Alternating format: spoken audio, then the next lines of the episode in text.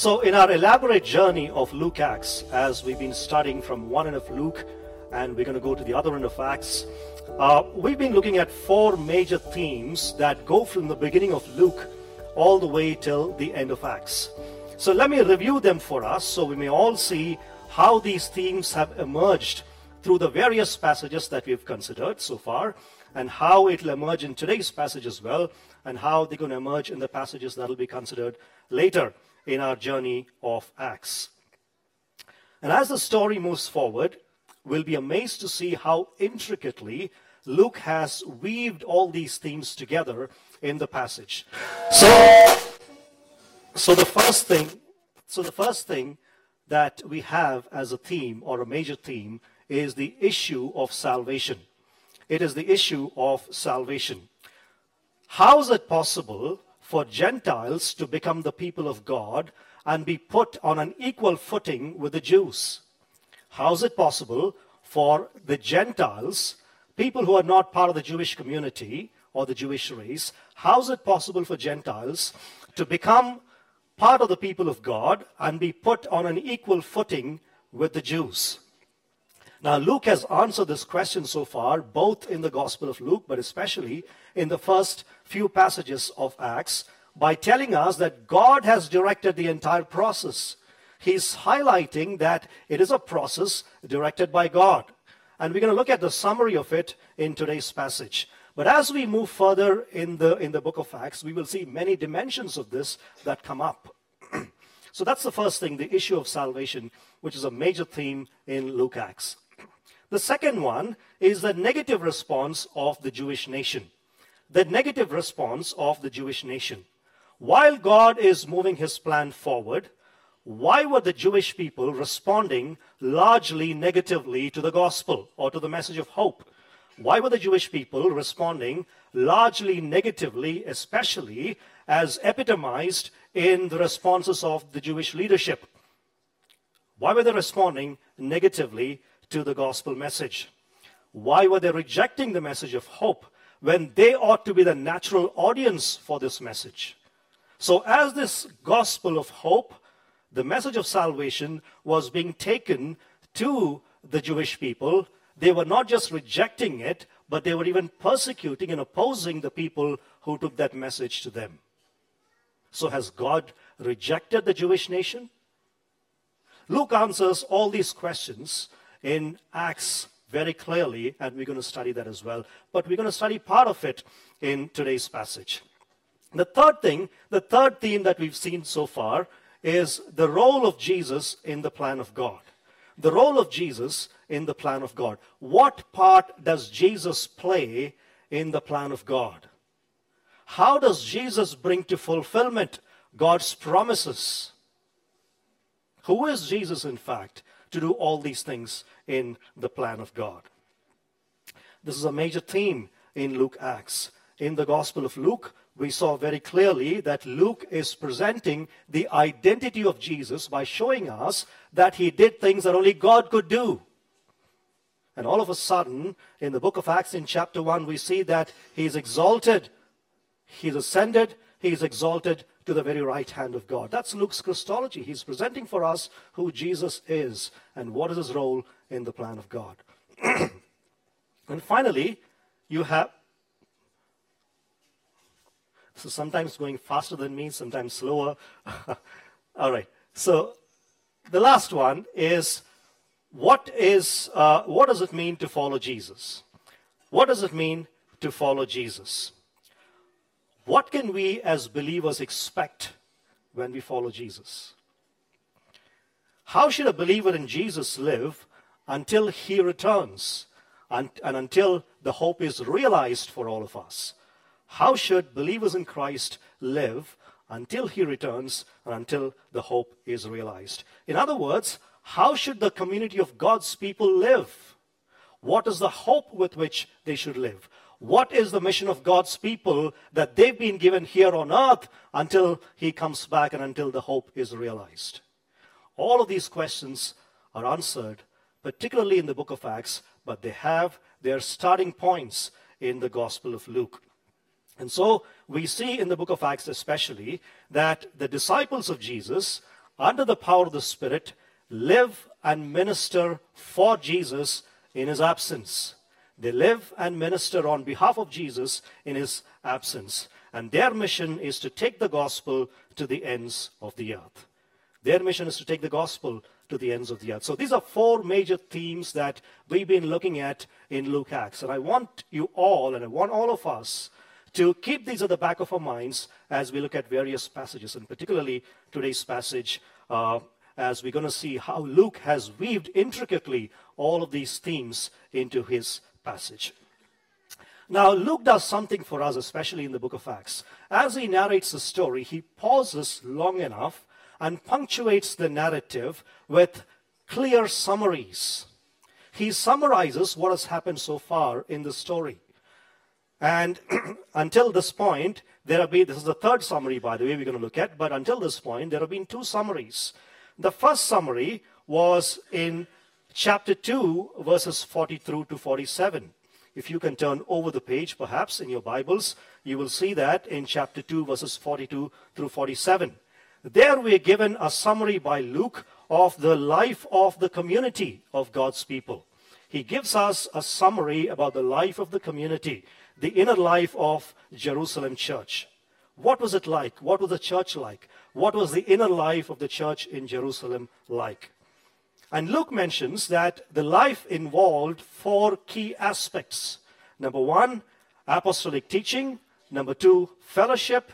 Number three, the breaking of bread. And number four, prayer. And he also mentions in the summary that they were all united.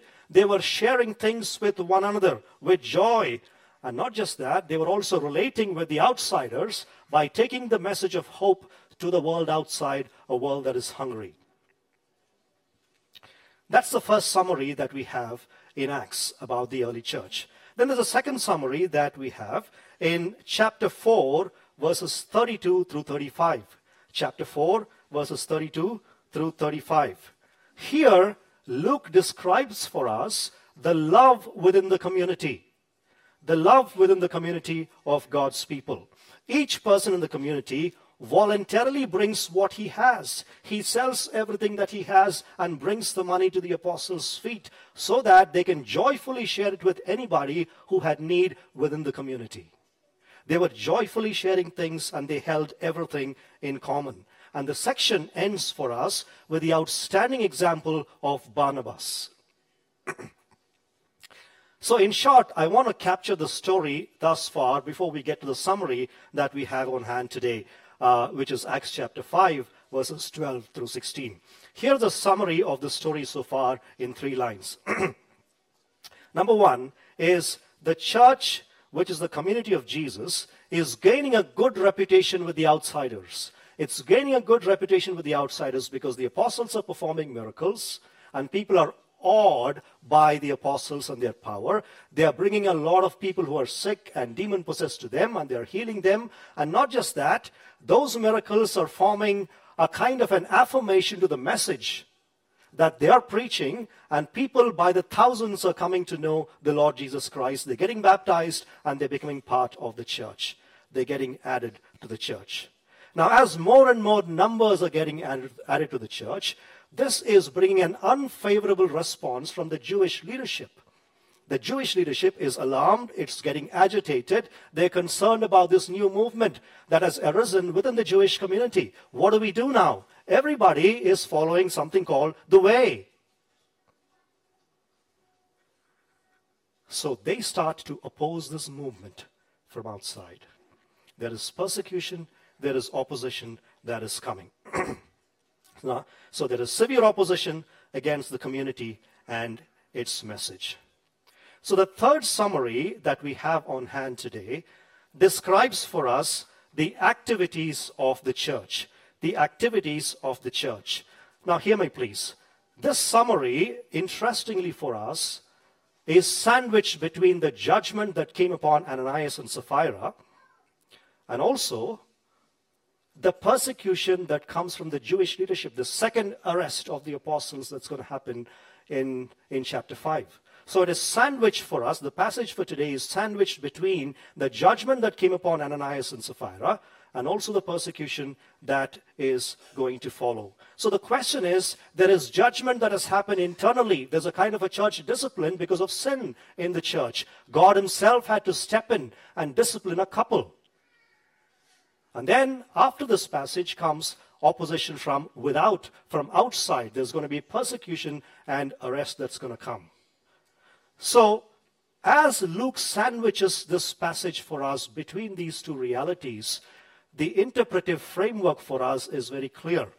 We need to ask the question how are the disciples, how is the church going to take the mission forward in light of these two realities? Number one, there's a fear that God is going to judge us because he requires holiness of us. There is purity required in the church. Otherwise, judgment may fall. But on the other hand, outside there's persecution as well. But the mission is something that God has given us and we must take it forward. So, how is the early church going to take the mission forward in light of these two realities? One that is judgment from God because of sin, and the second thing is persecution from Jewish leadership. So, that's what we're going to see in today's passage, where Luke is summarizing for us in five crisp verses the life of the church as it relates to the community outside. so today's passage will reveal to us two things that you and I must know. Two things that you and I must know about allegiance to Jesus and his gospel. Allegiance to Jesus and his gospel. And Luke discusses these two features for us in Acts chapter 5, verses 12 through 16. Acts chapter 5, verses 12 through 16. So the first thing that we'll see is in verses 12 and 13, and I want you all to follow along, please. It's going to be a very simple sermon. Uh, it's a summary that Luke is giving, but like I said, we already have the interpretive framework for, uh, for the message, and we will see what allegiance to Jesus and his gospel means.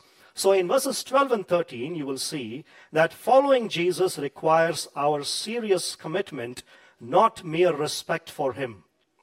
Following Jesus requires our serious, wholehearted commitment, not mere respect for Him.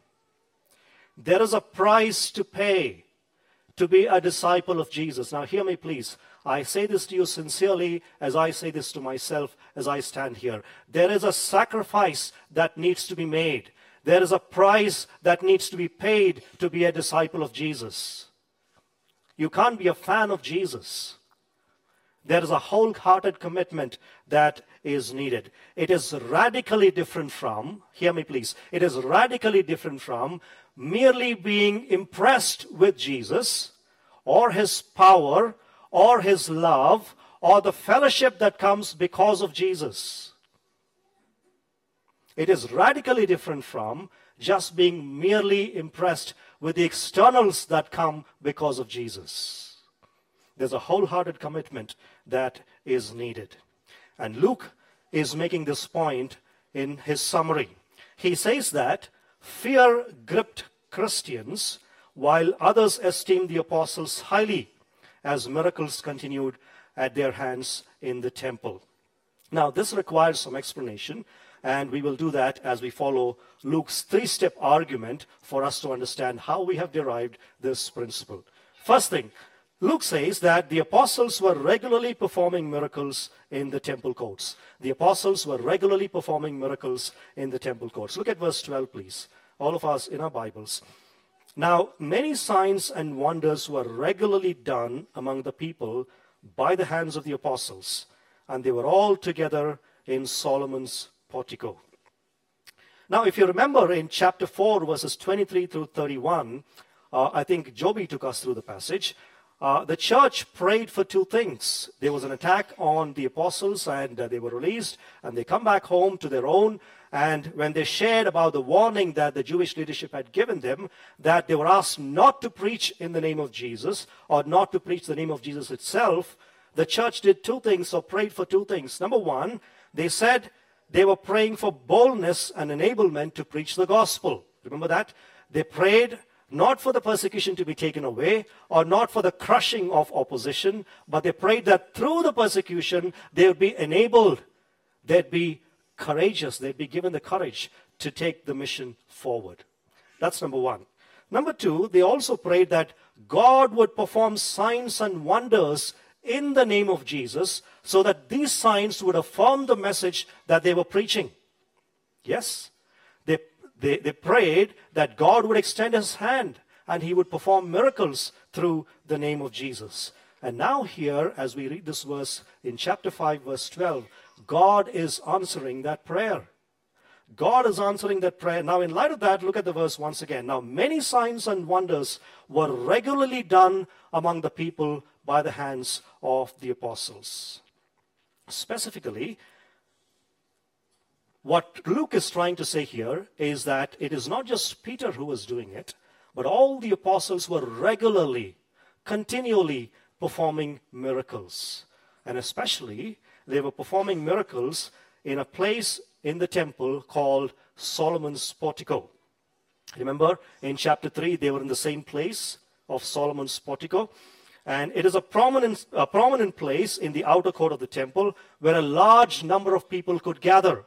And all these large numbers were gathering uh, at this known locale. And perhaps that is the reason why the apostles were going there regularly, so that people would know where they would be and a large number would gather. And there's also a place where large numbers could gather, and therefore the apostles would go there regularly. Now, when we go back to chapter 3, we have already seen a sign and a wonder that God did through the hands of the apostles. Remember in chapter 3, when uh, Peter and John were uh, going to the temple in the afternoon, there was a man crippled from birth. He was about 40 years old. And he expected to get something, gold or silver, from Peter. But Peter looks at him and says, Gold or silver I don't have, but what I have I give you. In the name of Jesus Christ of Nazareth, rise up and walk. And the Bible says the man leaped to his feet and he ran into the temple. Now imagine somebody who's been crippled for 40 years, he doesn't need physiotherapy. You know. So when Peter says, Get up, rise up and walk, he leaped to his feet and he ran into the temple. That was Peter's miracle. Perhaps John also had a part in it. But now, here, all the apostles were regularly performing miraculous works. And they are specially called here for the Jewish populace as signs. They were performing in public in front of the Jewish audience, and they were called signs. Signs because they pointed to something and they prepared way for the witness to the word. They prepared way for witness to the word. Now, hear me, please. Miracles, even in the New Testament times, are not an end in themselves. They pointed to something else. And here, they were pointing a way for witness to the word. But we should not miss the point of these miracles here. The point here is that, is that God is at work. God is at work in this new community. God is at work in this new community of God's people as they take the mission forward. So God is at work through the apostolic ministry. And I want us all to notice one more thing in the verse, please. Look at the verse once again, the last part of it. And they were all together in Solomon's portico. They were all together in Solomon's portico. Who was this all referring to? Who is this all referring to? Now, there are various interpretations for this. something that it includes the believers as well, but for contextual reasons, I think it is best to understand it as referring only to the apostles. Okay? So the apostles were regularly performing miracles in the temple courts. That's the first thing that Luke tells us. The second thing then is that the believers hesitated to join hands with the apostles due to fear.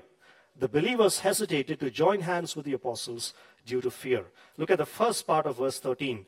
None of the rest dared join them. None of the rest dared join them. Now, if you are reading the NIV in the previous verse, it could have said believers, right? You know, again, I said it's an interpretive issue. Uh, I personally believe that it was referring to the apostles. Okay. Now, this verse uh, that we just read, none of the rest dared join them. It reflects an interesting contrast to verse 12 that we just read. Because we need to ask the question here who are the rest who did not dare to join the apostles? If we've established that verse 12 is talking about the apostles, who are the rest who did not dare to join with the apostles? Now, there are a few options that scholars have given, but I think the best possibility is that it represents believers who recognize the tense environment in which the apostles were performing their ministry in the temple. Did you hear that? Did you hear that? It refers to the believers who recognize that the apostles were performing a ministry in a tense environment, in a hostile environment. Now, we need to understand something very importantly. The idea, perhaps, in their minds is why should we place ourselves at unnecessary risk? Why should we place ourselves at unnecessary risk? It is one thing to be an object of persecution and be prepared for it. It is one thing to be an object of persecution and be prepared for it, but it is quite another thing for a group knowingly to go and seek after persecution when it is not necessary, especially as the other apostles are successfully performing a ministry. And therefore, this group of believers just hesitated to join with the apostles because they were performing in the temple a ministry in a hostile, tense environment. But one more thing there could be another reason why they hesitated to join with the apostles. What happened in the previous context? The judgment of Ananias and Sapphira. Now, the believers also began to understand that this is not a joke to be part of the church. Isn't it? It requires holiness. Because what happened to Ananias and Sapphira? They were struck down. And let's go back to chapter 5, verse 11, please. Look at, look at how clearly Luke is capturing for us. And great fear came upon the whole church and upon all who heard of these things. Great fear came upon them. And therefore, that fear is something that Luke is capturing in this summary as well.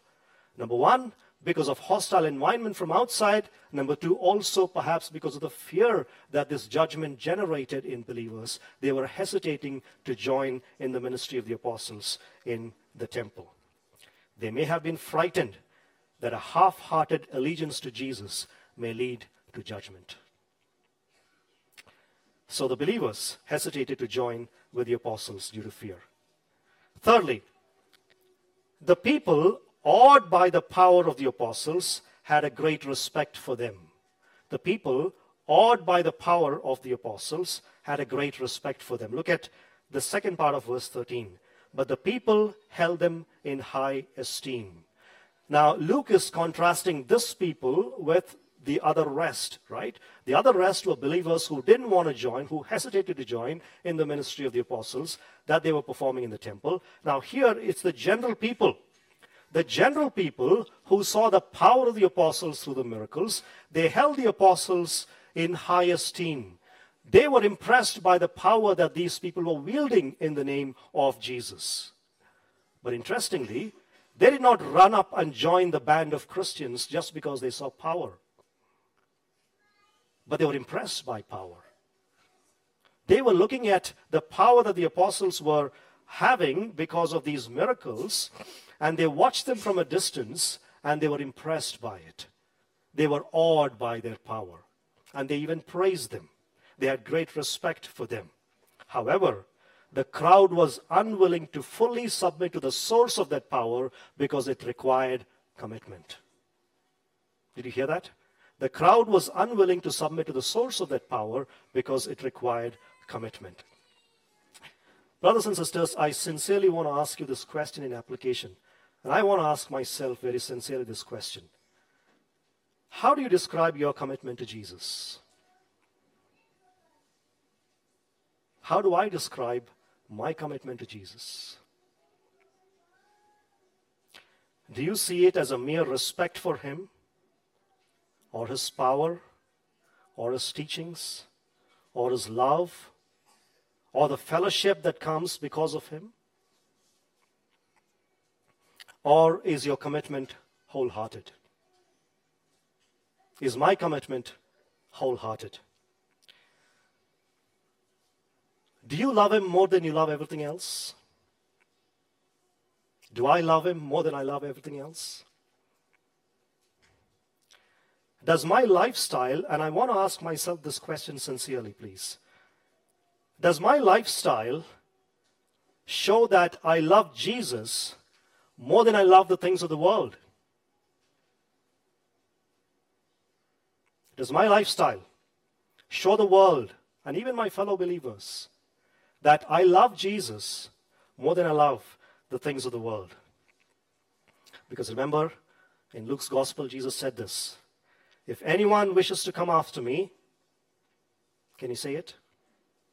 He must deny himself, take up his cross, how often? Daily, and follow me. He also said that foxes have holes and the birds of the air have nests, but the Son of Man has nowhere to lay his head.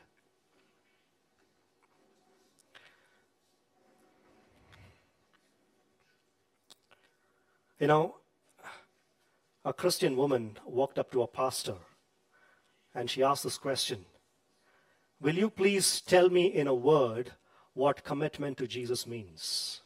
In one word, very simply, will you please tell me what commitment to Jesus means? And then he held out, the pastor did, he held out a blank sheet of paper and he said this It is signing your name at the bottom and handing this paper over to Jesus, saying, Do with my life whatever you want to do. Did you hear that? I think that's a good, crisp definition, a biblical definition of what commitment to Jesus is.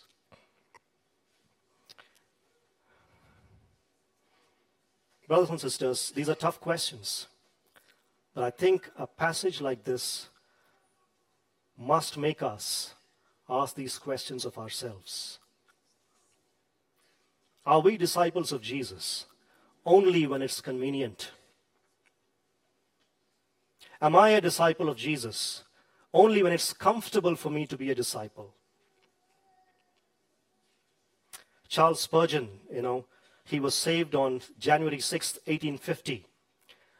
So, even before a month turned, on the 1st of February, he wrote this following prayer of consecration in his diary. And I want to read this for us, please. O great and unsearchable God, who knows my heart and tries all my ways, with a humble dependence upon the support of your Holy Spirit, I yield up myself to you as your own reasonable sacrifice. I return to you your own. I would be forever, unreservedly, perpetually yours while I am on earth. I would serve you and may, may I enjoy and praise you forever. Amen. This is what he wrote about himself, even before a month after his conversion in 1850. So I want to close with this question, please, and I want all of us to think about this seriously. How do you describe your commitment to Jesus? How do I describe my commitment to Jesus? So the first thing that we saw in verses 12 and 13 is that following Jesus requires our serious commitment, not mere respect for him. Following Jesus requires our serious commitment, not mere respect for him. Then there's a second thing that we must understand about allegiance to Jesus and his gospel. And that is in verses 14 through 16. It's in verses 14 to 16, and they say that we must strive to preach the gospel to the world in spite of any challenges you and I may face. We must strive to preach the gospel to the world in spite of any challenges we may face. What we cannot do as a Christian is to simply sit without any efforts to build up the church. What we cannot afford to do as a Christian is to simply sit without any efforts in the upbuilding of the church or in the upbuilding of the kingdom. And Luke says that multitudes believed in the gospel, and people from Jerusalem or its vicinity received healing as the reputation of the church spread. And I want to explain this in three steps that Luke has for us, and we'll get into some of the details about miracles as well. So listen to me very carefully, and I'll end soon. The first thing that Luke says is many believed and joined the growing community of believers. Many believed and joined the growing community of believers. Look at verse 14, please.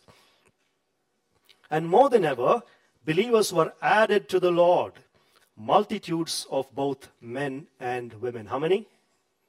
Multitudes of both men and women. The gospel is to both genders. The gospel of hope is for everyone, both men and women. And Luke particularly has his eyes on both genders. He talks a lot about women, especially in the first two chapters. Remember how much of uh, how much of space he has devoted to the story of Elizabeth in Luke, how much of space he has devoted to the story of Mary. He has his eyes on both genders, and that's Luke's particularity. So hear me, please. On the one hand, there was an awestruck reserve. People were afraid and they didn't want to join the uh, apostles because of the tense environment and also fear. But on the other hand, there was a great missionary success. There was a great missionary success. And this paradoxical situation is seen throughout the book of Acts and in the early part of church history as well. The presence of the living God, when it's manifest through preaching, is alarming to some people, but it's appealing to others. The presence of the living God, when it's manifested through preaching, is alarming to some people while it's appealing to the others. Some are frightened away while others are drawn to faith. Many believed, says Luke here. Multitudes believed. And he makes it very clear that both men and women became disciples and they were added to the growing community of believers. Now, the brevity or the shortness of this account here should not be taken to mean that people simply believed because they saw miracles. You shouldn't ever think from this summary that people simply be- believed because they saw miracles. Throughout the book of Acts, we understand that signs and wonders authenticated the word that was preached, but they never drew people into faith. They only authenticated the message that was preached. What drew people into faith was the message of saving grace of the Lord Jesus Christ, which is the gospel, the message of hope that was proclaimed. So many people came to believe in the Lord Jesus Christ and they joined the community of believers. Second thing, the people of Jerusalem benefited from the apostles' healing power. The people of Jerusalem benefited from the apostles' healing power. Look at verse 15. So that ev- they even carried out the sick into the streets and laid them on cots and mats, that as Peter came by, at least his shadow might fall on some of them. You know, after mentioning that there's a growth in the number of believers, Luke captures the resulting response. What happened? the sick were being carried out into the street and they were placed on cots and mats in the hope of being healed even by Peter's shadow. In the hope of being healed even by Peter's shadow. What is clear here is that the healing ministry was drawing attention to the message. The healing ministry was drawing attention to the message. Now, I want to go back to Luke Luke's gospel, where a similar incident also happened. Remember, as Jesus was walking to the house of Jairus uh, to raise his daughter, what happened? A woman with the issue of flow of blood, she thinks that if only I can touch the hem of his garment, I would be healed. And she comes and touches the hem of his garment and she is healed. A similar thing is happening in the life of the apostles as well as God's power is working. People are people have this belief that if only Peter's shadow could fall on me, I would be healed. Now, in the ancient world, a person's shadow was a subject of much superstition. People believed that a shadow was an extension of the person himself. And therefore, people perhaps had this superstitious belief that if only Peter's shadow fell on me or fell on my friend, he would be healed. But Luke does not mention that such a healing took place. He only mentions there that the people believed that, right? But God may have graciously healed in those miraculous ways as well. But it seems very clear from this sentence that signs and wonders were making a significant impression on those who were living in Jerusalem. The people of Jerusalem benefited from the apostles' healing. The last bit of it that Peter says the crowds from the places surrounding Jerusalem also came to be healed. Look at verse 16. The people also gathered from the towns around Jerusalem, bringing the sick and those afflicted with unclean spirits, and they were all healed. So, crowds, not just from Jerusalem, but from the villages surrounding Jerusalem, came to be healed by the apostles. It was a remarkable demonstration of the power of God to heal and free human beings. Now, remember, God is able to judge his own people, but God is able to heal as well and free human beings from such sicknesses. At this point, the apostles were still in Jerusalem, and people from the vicinity of Jerusalem were coming into Jerusalem to be healed by them. It's only a little later in the book of Acts, and we'll see that the apostles and their healing ministry would go into the countryside of Judea, and then to Samaria, and then to the ends of the earth, all the way to Rome, where Paul is seen in Acts chapter 28 sitting in a Roman prison and preaching the gospel of hope, the gospel of Jesus Christ. Before we move forward, I just want to make some very important observation about miracles because we've talked so much about miracles that happened in the first century in the early church. Hear me, please. The first point I want to make here about miracles is that miracles were rare even in the Bible. Miracles were rare even in the Bible. I heard a particular preacher say that every page of the Bible is a miracle. That's wrong. Not every page of the miracle is a Bible. They were just three short periods in history of salvation or in salvation history where there was a proliferation of miracles, where there was an inundation of miracles, and there was a reason for that. And these are, uh, these are the three things, or the, these are the three periods that I will list out uh, just now for us. But I just want to say that a miracle is a supernatural event that doesn't have a human explanation. And by definition, it's a rare event. It doesn't happen every day.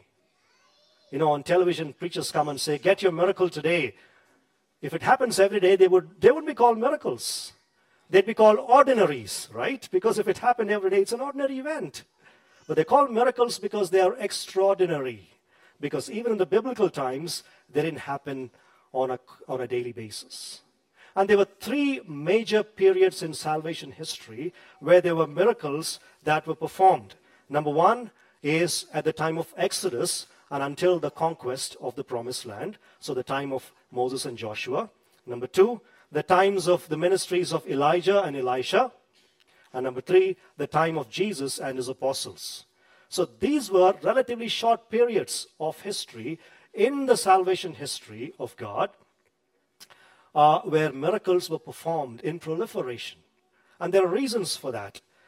The first thing is that God was redeeming people from the land of Egypt, and he was giving a new revelation, the Mosaic covenant, and therefore there were miracles at the hand of Moses and also through Joshua. And then when you come to Elijah and Elisha and their ministries, we see that God was setting up the prophetic ministry. It was the beginning of prophetic ministry, a new revelation once again in the nation of Israel.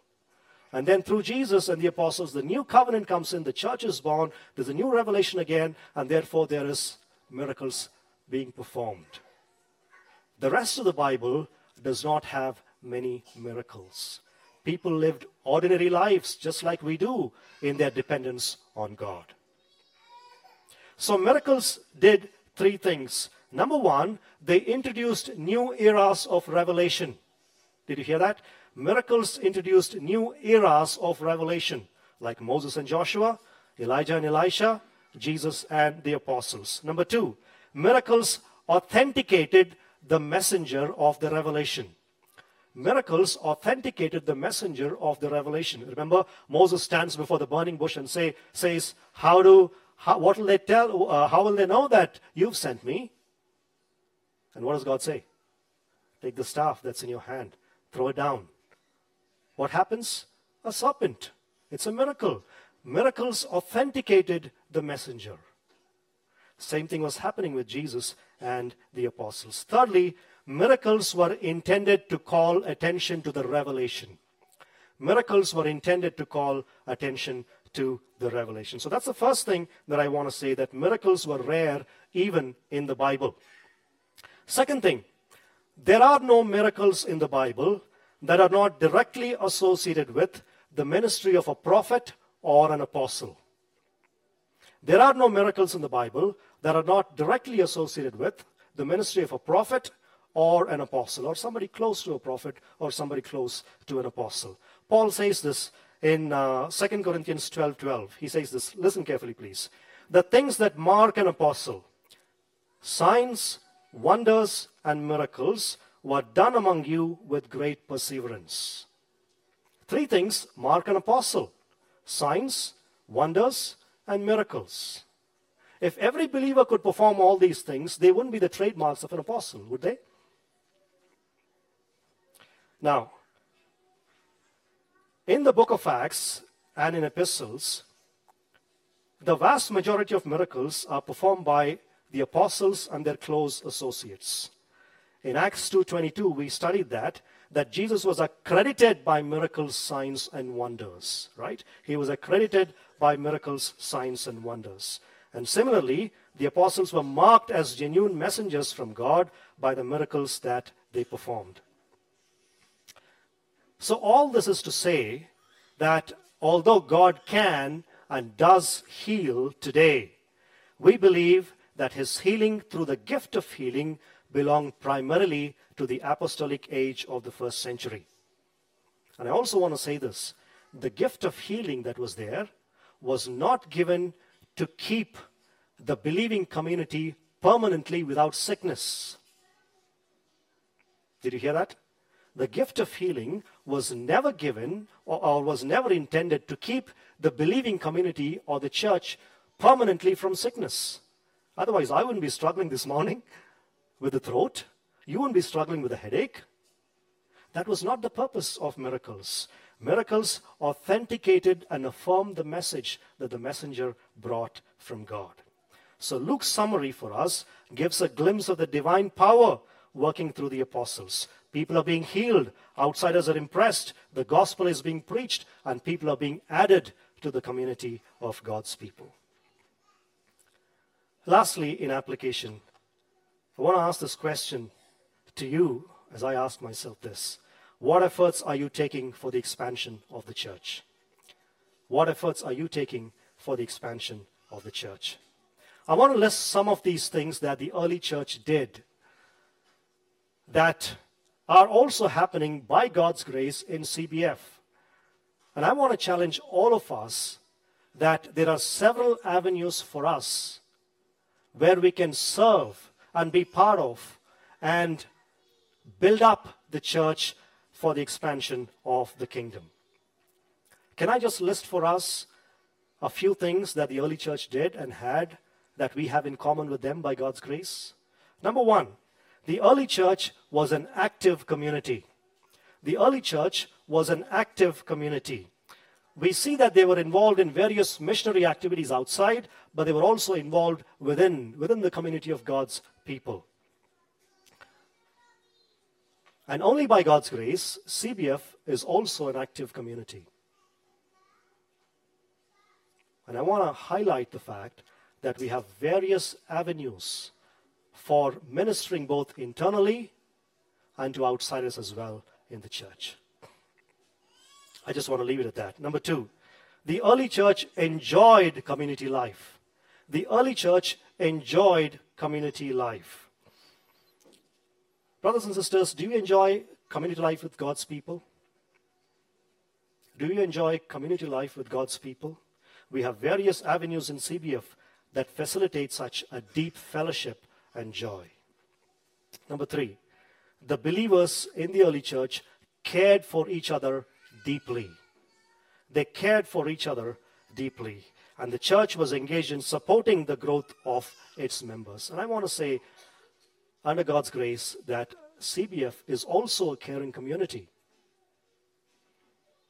Think of how you can be part of this special task in the church of caring for others how I can be part of this special task of caring for the community of God's people. So I just want to leave us all with this question What efforts are you taking for the expansion of the church? So, what's the point of this morning's passage? The whole passage basically says following Jesus involves a serious commitment to live for Him and take His message to a dying world despite what we may face in the process. Following Jesus involves a serious commitment to live for Him and take His message to a dying world, despite what you and I may face in the process. When we say we are disciples of Jesus, we must be willing to acknowledge the cost of discipleship in and through our lives. You and I must be willing to acknowledge the cost of discipleship in and through our lives. I want to close with this illustration, please, and I'll just take 30 more seconds. Bear with me. I don't think I've taken much time. It's, it's just 45 minutes. Okay. Uh, this 30 more seconds, and this illustration has really challenged me, and I hope it does you as well. A missionary society wrote to David Livingstone, David Livingstone, who was a, this great missionary to Africa. They asked him this question. Uh, he was living in a very remote part of Africa, and this missionary society actually wrote to him and asked this question Have you found a good road to where you are? Have you found a good road to where you live?